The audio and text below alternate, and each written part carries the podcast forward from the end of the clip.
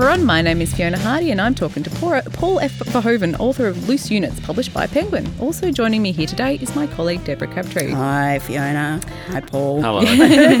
So Paul, welcome to the show. Thank you for having me. Yeah, um, could you tell us a little bit about yourself? Sure. Oh God, where do we start? um, my entire career, as well as myself, have pretty serious ADD. I tend to just run at shiny things, and as a result, um, I'm uh, I started at Triple J. I'm a kids TV host on the ABC. Um, I've been on a whole bunch of stuff. I currently write for ABC News online.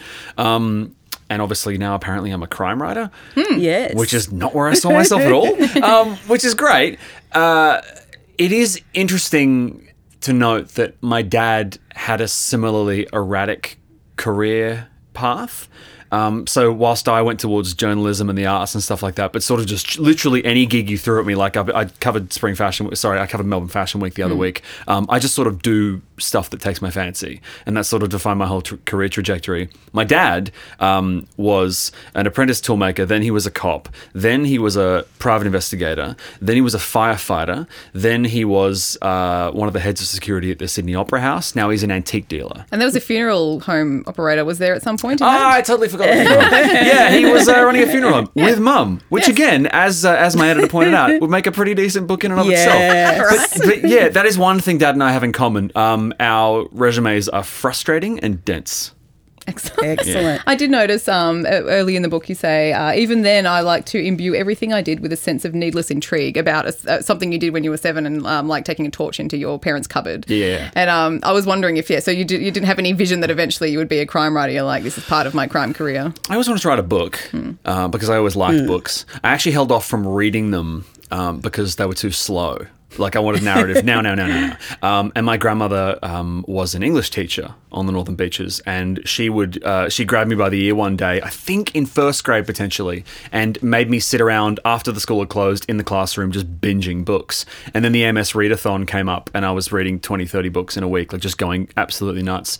Um, I think because I got to a certain point and I just wanted to sort of do that. I wanted to have something printed in book form. In no way did I think I was going to be a crime writer. and in no way did I think I was going to write about dad because it just sort of never occurred to me. Like I. Th- and plus, he'd never told me a lot of this stuff, so I had no idea the depths to which these stories would go. So can we can we go back a little bit to, you know, why you came to writing about your dad? You Yeah. know that that sort of little intrigue as a, as a kid, where you're climbing the walls like Spider Man, and you know you, you see something that gives you nightmares. Yeah.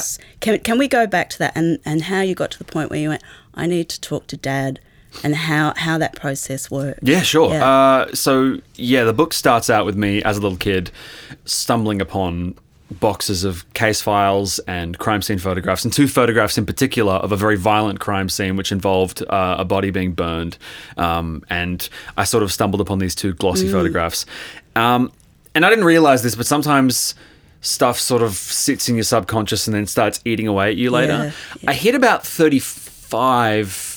Uh, I was approaching my mid 30s um, a couple of years back, and I started to have not a quarter life crisis. I don't know what fraction 35 is, but I, I started to feel, for some reason, my brain imbued it with more meaning than it probably deserved. And I started to get a bit like, where am I career wise? What's going on with my life? Um, and then I started thinking about where dad was at that point in his life. And he'd been given, he was given a medal by the mayor of Sydney for resuscitating a woman back from being clinically dead for three or four minutes.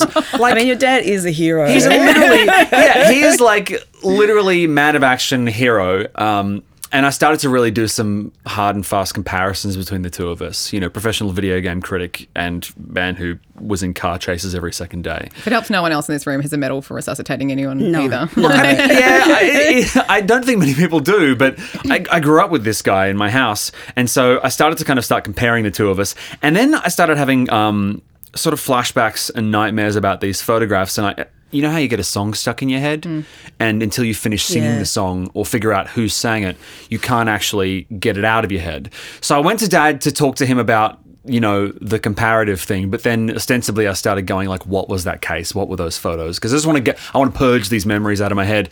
And dad because he's a natural born show off and storyteller was like well let's go back to the very beginning because context is very important. Um, and then what transpired was you know, a very long winded but enjoyable race towards this one specific case. So the book ends explaining that specific Yeah. case. Uh, the photos uh, are pretty upsetting, but weirdly, it wasn't the most disturbing case in the in, in the book. Um, Dad would occasionally just open his mouth and just things would fall out that he seemed to regret having said instantly, and I'd have to sort of coax him into letting me put them in the book. Yeah. So how long was that that the process of interviewing him for the book? We did it on and off for about six months, I would Yeah, say. right. Um, the first few went very slowly, and then Dad started keeping uh, notes. So I told Dad to start. Okay, imagine a imagine a garbage a garbage bin where you know you don't want to take the bin out, so you just sort of compress the garbage down. so it, it's like this really dense lasagna of just like wafer thin layers of trash, right? So Dad pulls it out and goes, "Okay, it's about a foot worth of stuff, but when you spread it all out, it's it's an ocean." so Dad is laying out all these cases, and um, we didn't think there'd be that much at the, at the beginning. So the first few sessions went very slowly, uh, and then later on, he would you know call me from the middle of nowhere. He'd stop by the side of the road to kind of just you know just evangelize about this notebook that he just filled with cases, many of which we couldn't use, and many of which exploded out past the confines of that final case in the book, and many of which are spilling out into what I what I want to turn into a second book. And there's just so many more stories there. But yeah, about six months of back and forth. Um, you know, some late night revisions and some weird calls. I've got God, like a gigabyte of audio files on my computer. yeah. Yeah, I was wondering actually if there was anything that he asked you to leave out that you really wanted to put in. Um, there was nothing. There was some stuff that was just sort of run of the mill. There are some stories that were great, but they don't have endings. Okay. And because I had to structure this like a narrative, and I effectively tried to structure it like The Princess Bride. That's not it. Like I seriously did. I tried to structure it with him and me. That's true. It's, there's barely any kissing. yeah, and, and, and instead of the grandpa. Well, there is you get around that with what he wants you to put in and Yes. what you don't really want to talk about in a really good way. And that's Yeah. one of my favourite chapters. Oh, great. Literary brilliance. Thank you very much. Yeah, yeah, it's very very Tristram. Shandy, isn't it? Yeah, I, I did have this moment where um we were talking about because Dad wants Sam Neill to play him present day in the TV show, Mm. which is adorable um and I think pretty good casting honestly. But uh, we were talking about how we would pull off that chapter, and Dad said, "Oh, you would just show your face and just slowly zoom in on your reactions as I'm telling you this, and just play, you know, um." Uh, Hello, darkness, my old friend. just, just while it's happening. Um, yeah, that chapter is, is pretty weird. They wanted that to be three or four chapters, and I'm like, no, it needs to be eight or nine pages. It needs to be out on nine pages. Yeah, yeah, yeah, yeah. Yeah. Um, and did you have to change anyone's names? Like, did you have to fudge some details? Oh yeah, yeah, yeah. We had to redact a fair bit of stuff. Um, we had to change names. Uh, we had to change change appearances because I, I I'm very descriptive in the book. Like I'm very sp- I very specifically try and paint big, thick, meaty caricatures of people. And so let's say somebody's tall and blonde. I'm just like they're you know they're five foot two. They got black hair. I changed the eye color. Um, I changed a few suburbs where specific cases happened. Um, I changed enough so and. A lot of the time, it wasn't because these people are dangerous people. It was more a courtesy. Yeah. Right. Because lo- there's very few cases in here which are big newspaper worthy cases from the day. A lot of it is a character study that is told from very personal cases where it's my dad and one other person in the room. Whether that person's alive or not, I just wanted to sometimes protect their identity. Yeah. Mm. I found hair color the most uh, simple way to do that. Um, but yeah, I, I had to wholesale change some people just just just because it was the right thing to do. I think you know. Hmm. Yeah. How did it, how did you go about change like transcribing a like long series of stories into yeah like a like it's such a readable book. It is Yeah. great fun. It's really um, accessible. Sounds like the wrong type of word, but it's um like you just you just can't help but get immediately into the story. And yeah, well, I just imagine it'd be hard to be like yeah confronted with like yeah what did you say like a gig of just audio files and be like what how do I turn this into a book? Yeah, a lot of the time I had to internalize the. Uh, so I'd walk around with the files on my iPhone and just like listen to them over and over and over again until I knew the story, and then I would tell the story on the page, and then I would take that version of the story, uh, reference it with Dad's version to make sure it was still structurally. You know, intact, and it usually was, but it had a certain flair to it, and then I could build the narrative around it. Um, and there are certain parts where Dad would, uh, there are certain parts where I quoted Dad word for word. There's a few chapters where it's me and Dad present day, and he's just talking at me. Those are usually verbatim um, because it serves the narrative to do so. But yeah, sifting through was a little bit like archaeology. Like I was sort of having to find the nuggets that worked and kind of move them around a little bit. Um, that was the easiest part of the process. Like transcribing is the easiest Yeah. part. I, I, I interview a lot of people, and the transcribing process is once you know how to take the interesting bits and thread them into a kind of quilt of a narrative, then that's easy. Um, the hardest part was the edit. The hardest part was the the edit. I I really struggle with the edit um, because I'm not used to having to kill my darlings. Yeah. But there were a few cases. There were four entire chapters we had to ditch for this book just because they weren't working. Um, yeah, Yeah. the the editing process was the hardest, and that's the part I'm still kind of like sore from. Yeah. Yeah. I was wondering if you, you went you went to the publishers with like, here's my 600 page novel. what do you feel about that? Actually, no. We only, well, what happened was we we had I think because the I think the book's like two seventy something pages right now. Um, it was just over three hundred when I submitted it, and we cut heaps, and then I added more throughout the process. So I turned to dad through uh, I think after the second edit, and I had a few cases that we just didn't have time to put in, but they were really good, and they've turned out to be some of my favorite chapters. There's the chapter, and I'm not going to spoil anything for readers, mm-hmm. but there's the chapter with the guy who you know the wrists and the hospital, Oh, and the, yes. that chapter yeah. wasn't there until like a, th- a few weeks before we closed the door on the book. There's a few chapters where I just thought we need a few more action beats, and what was really nice was I had every case w- with basically on, on a card with a Sherlock Holmes style name, so like the case of the cardigan and the jewelry Yeah. I love right? the cardigan case. Yeah, thank you. so. I really like that one. But like every case basically had uh, a little cute name and was laid out in a grid,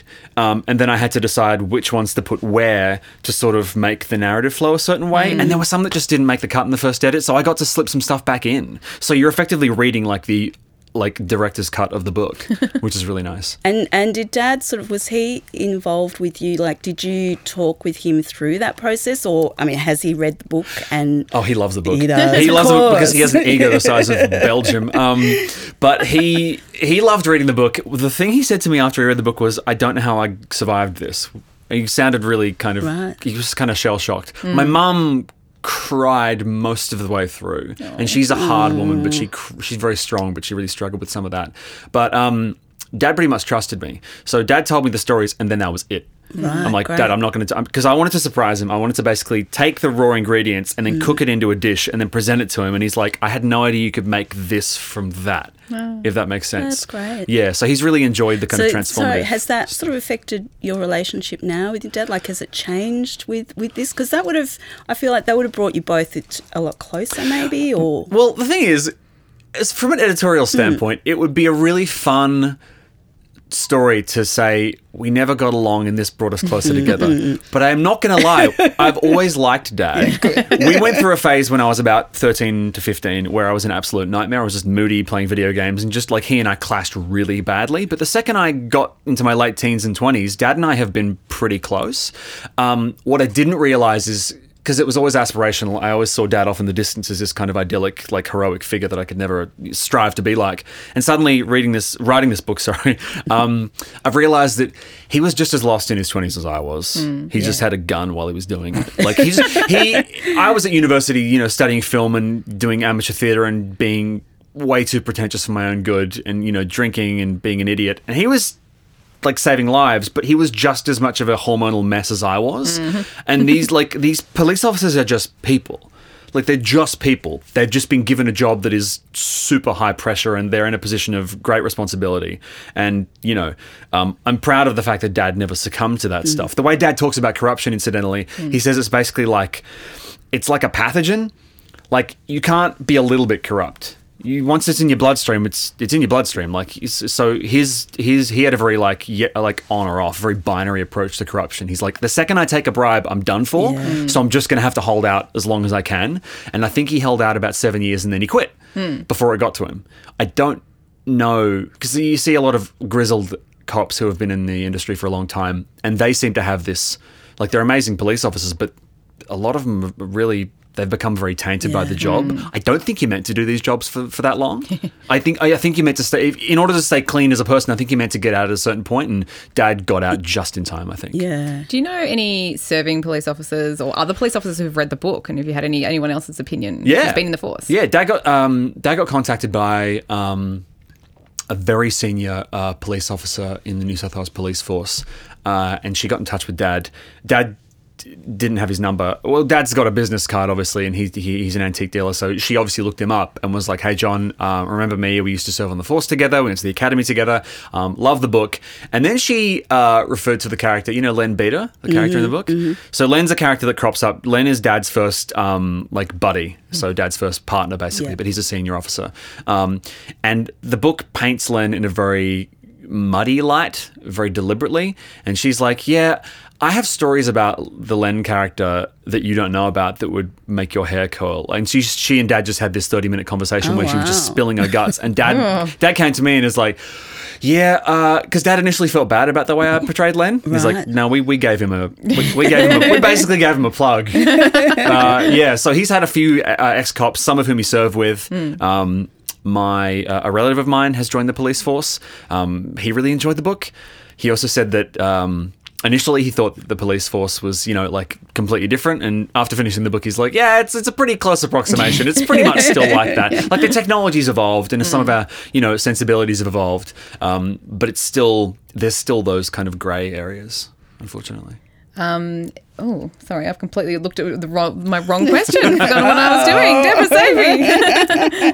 Look, well, while we're on dad and the cop sort of thing, I love the portrayal where you re- well where you realise that maybe dad was just a hipster.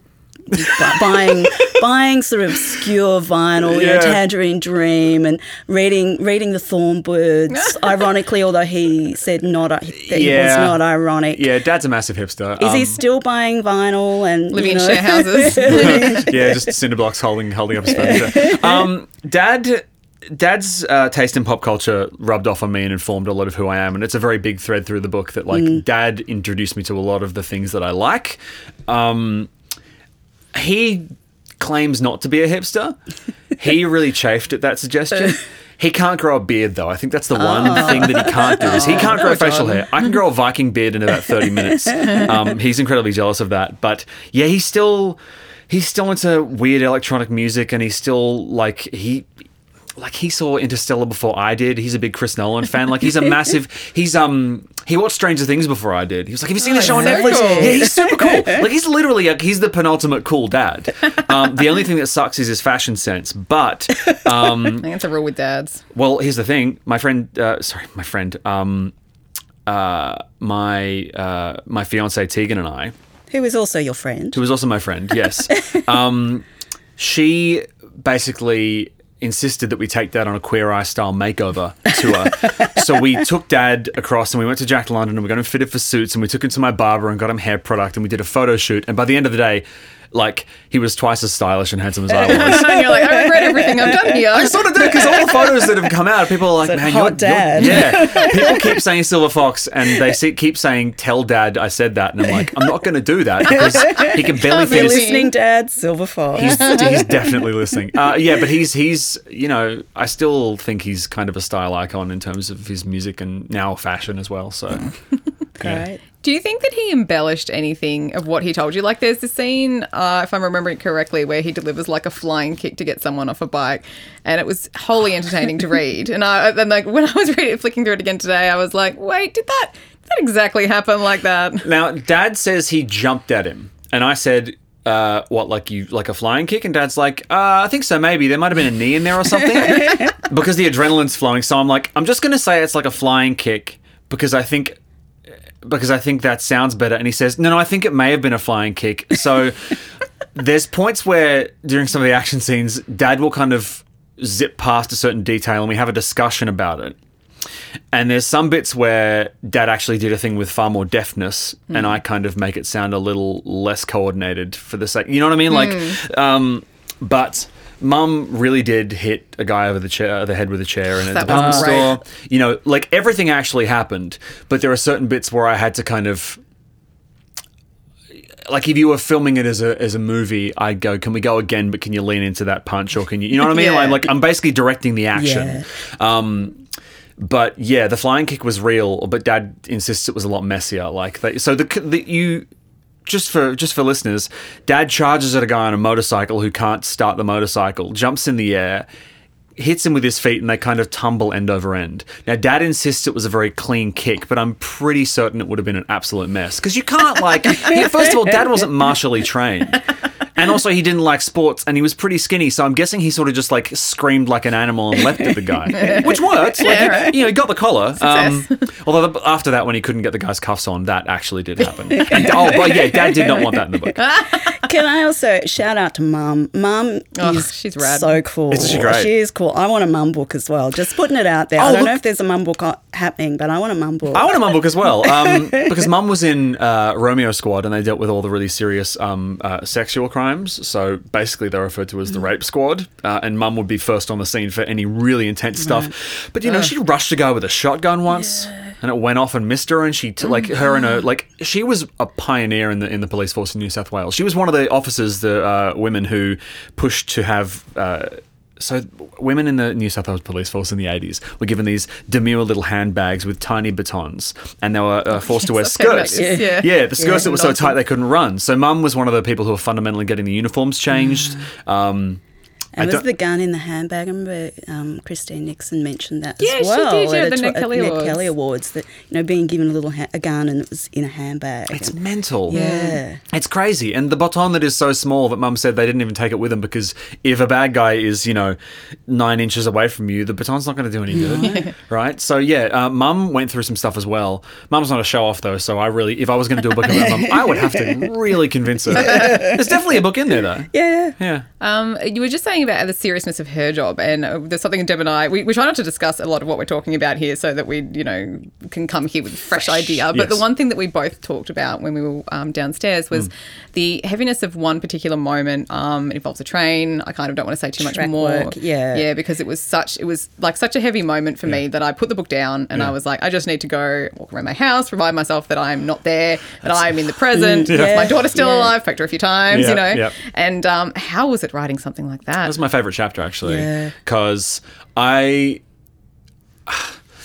I really enjoy writing that chapter. I know it upset my mum specifically, but what happened very naturally whilst writing the book was a narrative arc about fathers and children sort of emerged. Mm-hmm. So it's a book written by a by a son about his dad who are talking about the process of writing the book whilst a father is also becoming a dad, and then just accidentally, just by sheer coincidence, encountering parents and their children in various states of distress. Um, and when dad told me that case, uh, he told it to me when I was actually at that point in the book. So I didn't realize that was coming. So he was like, Do you want me to tell you a case? It's about the train and it's got like a kind of father daughter thing. Um, and that I really enjoyed writing that. Um, I love writing sad stuff because it's sort of it's I, I just I enjoyed steeping in it. I enjoyed just kind of like living in that scene. Uh, also, Dad and I went on a crime scene recce, so we actually drove around. So, the- Right. so I, I went to the house from the witch. Uh, Dad wanted me to climb the fence. Uh, I said no. you're you're an ex cop. You should know better. Terrible idea. I did snap a few photos over the over the fence, but yeah, we just um just so I could describe it. So like when I'm actually describing the house, I'm describing the house. Um, the train station, we actually pulled up at the exact spot where Dad jumped the fence to get across under the train, where the where the where the crime scene was. Um, that was really intense.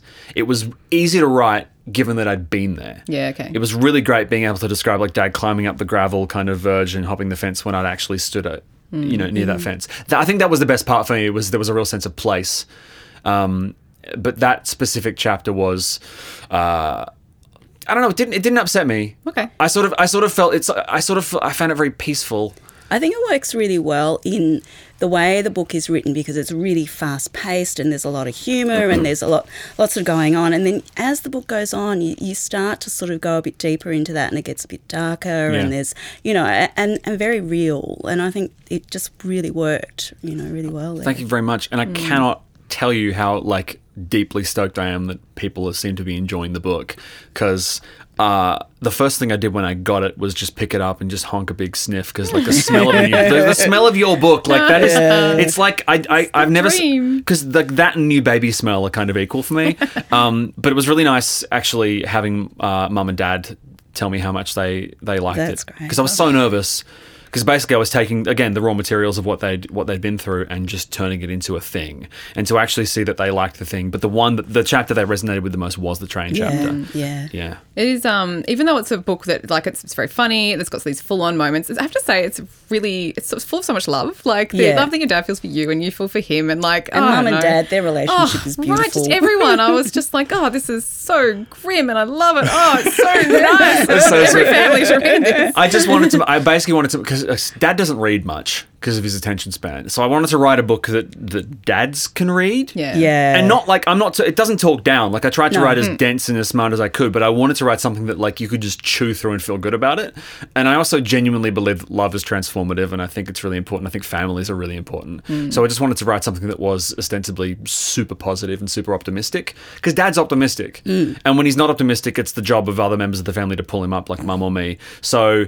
Um, I think what I tried to do is take some of the sadder moments in his life and do that and make them positive, you know. I I think we basically want to be adopted by your Yeah, family. I I mean, right? really. He's got room in his house for more. Yeah, he's got a spare room. Yeah. Um, I did actually. The one thing that I found very optimistic about, like you said, because it is an optimistic book. There's, when I went back to it again, Yeah. like over the past couple of days, I'm like, better flick through, make sure because I read it a few months ago when I reviewed it, and um, I was like, look at all these dog-eared pages. Clearly, I've got a lot of great ideas in here that I'll be able to use, and they were all just one-liners. that was funny. This is unhelpful, and it's, this, this is a great line too. Oh, so- it's kind. Yeah, I really, I wanted to because comedy is my background, and I wanted to try and make it funny. But also, people in the emergency services, it might seem grisly to people outside those industries, but some of the only ways you can Yeah, cope with stuff is gallows humor, Yeah. basically. Because you got to like, Dad would talk about crime scenes where they were sitting there after a morning of investigating dead bodies at like mass murders, and they're sitting there eating their sandwiches, just surrounded by corpses. Yeah. And I'm like, you gotta, I guess you gotta eat, right? Yeah. And he said they're not. He said like you got to stop thinking of these people as people. Hmm. The only way you can actually engage with the crime and help anyone, because your job is to help, is to actually disengage and just go. That's just a pile of stuff, and you can engage with it later if you want when you meet the parents or whatever. But you can't. You can't get upset by it. You can't connect with it. And I think that's why Dad really struggled in his early days because he's just such a nice guy. Hmm, and watching a nice guy try and turn his emotions off and fail and realize that good police can keep those on and try and keep those on to help people. You know. Um, what, what, what kind of things? So, what are you reading or watching at the moment? Oh Christ! We go with watching. Watching. um, I am currently. I've just started The Americans, which I'm really enjoying. I'm going through a major uh, like Cold War spy jag. So I'm uh, I'm reading all the um, Smiley, all the um, books that Le Carre wrote. oh yeah. I think I'm kind of because when I was a kid, people uh, made fun of me because they thought Dad was a spy because of his career changes, and I think that always stuck. And part of me is still convinced that I'll lean on a bookshelf somewhere, it'll pop open with a hiss, and there'll be you know like uh, night vision goggles and, you know rubber masks. Did you get the Thornbirds gene as well? Because I know both your parents were reading the Thornbirds. my and- Thornbirds was Peyton Place. I ironically Ah. read Peyton Place like in clear sight of every. It was a vintage copy too. I was a real piece of work. Um, but no, I'm basically going through a massive spy uh, thing at the moment. Anything spy related. I just really want to be a spy, and I make a terrible sky, spy, and I make a terrible police officer. Um, I'm a big comic book reader. I just finished this great, this really great manga series called 20th Century Boys, um, which I recommended. I was at Ben Law's book club last year, and I recommended it to everybody there, and now they're all reading it. but it's this multi-part series that I just. Is it okay to come on a book podcast and talk about Yeah, comics? of course. Yeah. Absolutely. I'm a major. I'm a, I'm a very big comic book buff. Um, I'm reading Alan Moore's America's Best Comics at the moment. Uh, I think when it's good, comic book storytelling can beat almost anything. But I'm a big believer in narrative as narrative. Like good storytelling is good regardless of what medium it's in. Video games have some of the best storytelling I've ever I've ever been into. I'm a big Murakami fan, and I'm, my mum and I are big Murakami buffs, so we kind of share notes. Um, we just both did Kafka on the Shore, which is great. I love that Yeah, book. it's amazing. Yeah. it's amazing. Um, and mum and dad again, really well traveled, super hipsters. Wha- oh yeah, went to Japan without telling me and brought me back a bunch of lithographs. Just like, hey, we bought you some sake from this distillery. Like, like limited, limited run so want to sake. be adopted by your Right. Yeah, they're super cool. They're super cool. Um, they spent half their year uh, over in Thailand as well. They have a house over in Thailand, so we went over to visit them, and they're just like trying weird food and wearing weird clothes, and they're just. Again, I'm never going to be as cool as them. So the least I can do is is show the world how cool they are, and show the world what it's like to have parents like mine, and you know, kind of boast about them a little bit. And I think I think I did that with this book. Mm, they're very aspirational. Yeah. Yeah. Um, so thanks everyone for listening today. You have been listening to Paul F. Verhoeven. I just had to really make sure I included the F in there because I kept googling and being like, "Wait, that's not you." I did know that. You nailed it. Um, and thank you for discussing your book, Loose Units, which is, of course, a, a kind of a story, a bit of memoir, a bit of true crime about your father's life in the police force in the early 80s, late, late 70s, around Early then. 80s, yeah, about 80 to 84 ish, I think.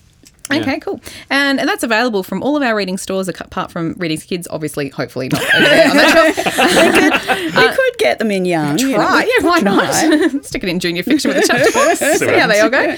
Uh, you can stream previous episodes of the Readings podcast on our website, readings.com.au, where you'll also find news, reviews, and interviews and, and information on our current book, music, and DVD releases.